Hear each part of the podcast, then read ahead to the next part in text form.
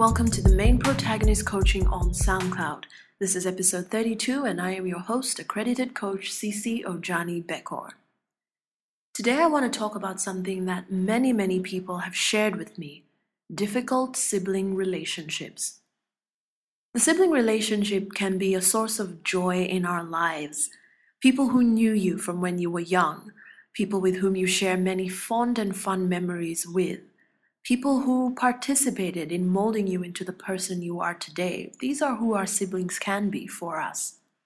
As we all know, it's also not uncommon for siblings to have relationship ups and downs. After all, you did grow up in the same house. You know each other's pet peeves. You know each other's failures and successes from early on in life. For many people, however, the sibling relationship isn't just about your usual ups and downs. The relationship is actually fraught with a lot of pain, mistrust, hurts, and betrayals. Shame researcher Brene Brown has talked about how siblings can be an acute source of shaming because they know your past, they know exactly how to hurt you. What I now say to people who come to me wanting resolution on difficult sibling relationships is this. Number one, consider this. You and your siblings grew up in the same house. You know what the house you grew up in was like. Was it a nurturing environment or not? The answer to that question should be the first clue that compassion towards your siblings is the right attitude to have. Number two, it's important to realize that you and your siblings, by and large, even if you have the same parents, were not raised by the same parents. What do I mean by that? Well, if your parents had your firstborn brother, for example, when they were 24 years old, and then had you when they were 34 years old, a 24 year old and a 34 year old are two very different human beings. So don't be surprised that you and your siblings had very different relationships with your parents growing up.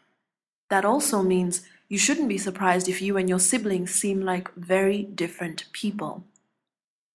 Number three, it's important to understand that siblings compete in a house where they feel there isn't enough love to go around.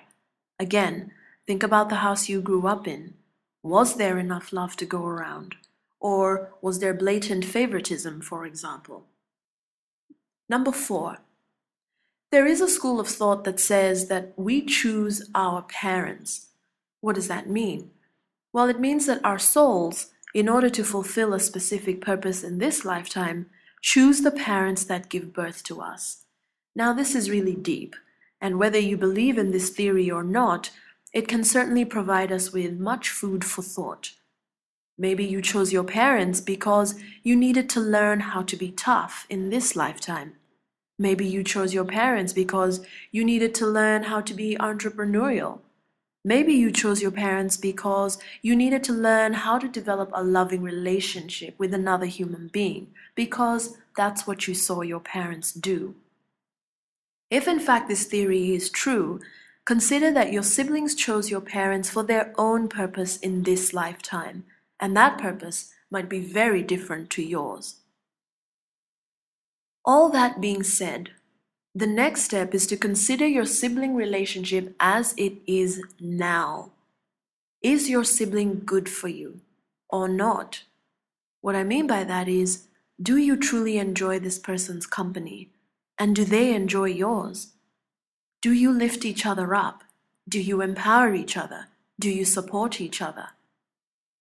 If the answer is yes, keep doing what you're doing. That is a real blessing. But if the answer is no, you have to make another decision.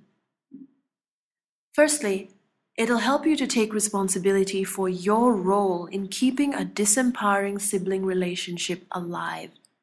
I spoke to a lady once who resented her siblings deeply because she was the one spending all the money on their parents' health care. When I asked her if she'd spoken to her siblings for their contributions, she said no. She had trained her siblings to sit back and do nothing, while she did everything, while she spent all her money. She needed to take responsibility for her role in keeping that disempowering relationship alive. So, Have you made your boundaries clear with a sibling who crosses your boundaries?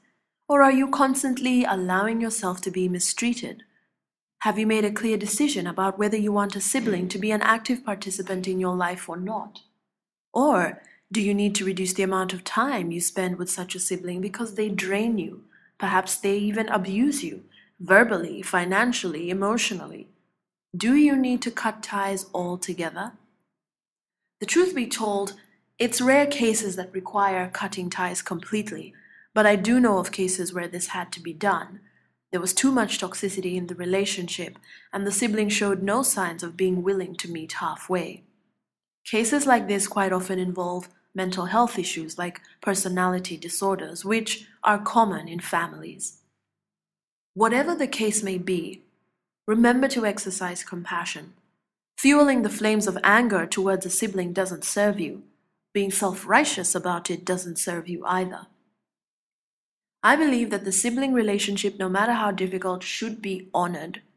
That doesn't mean you have to hang around with a sibling who mistreats or disempowers you. But it does mean that you don't do things like going out of your way to sabotage or hurt them. You see, any relationship that drains you, no matter who the person is, is one you must make a decision about. Remaining ambivalent or inactive doesn't serve you. Don't remain a victim. That's inauthentic because you're an adult now. You have the power to say, yes, this continues, or no, this stops today. The sibling relationship, as I said earlier, can be one of life's greatest joys. And if you have great sibling relationships, call your siblings up right now and thank them. If you are someone whose siblings don't honor you as a person, let alone as a sibling, it's time for you to protect yourself and make a decision about what you will and will not put up with. Be authentic. Keep it real, as they say. Give yourself permission.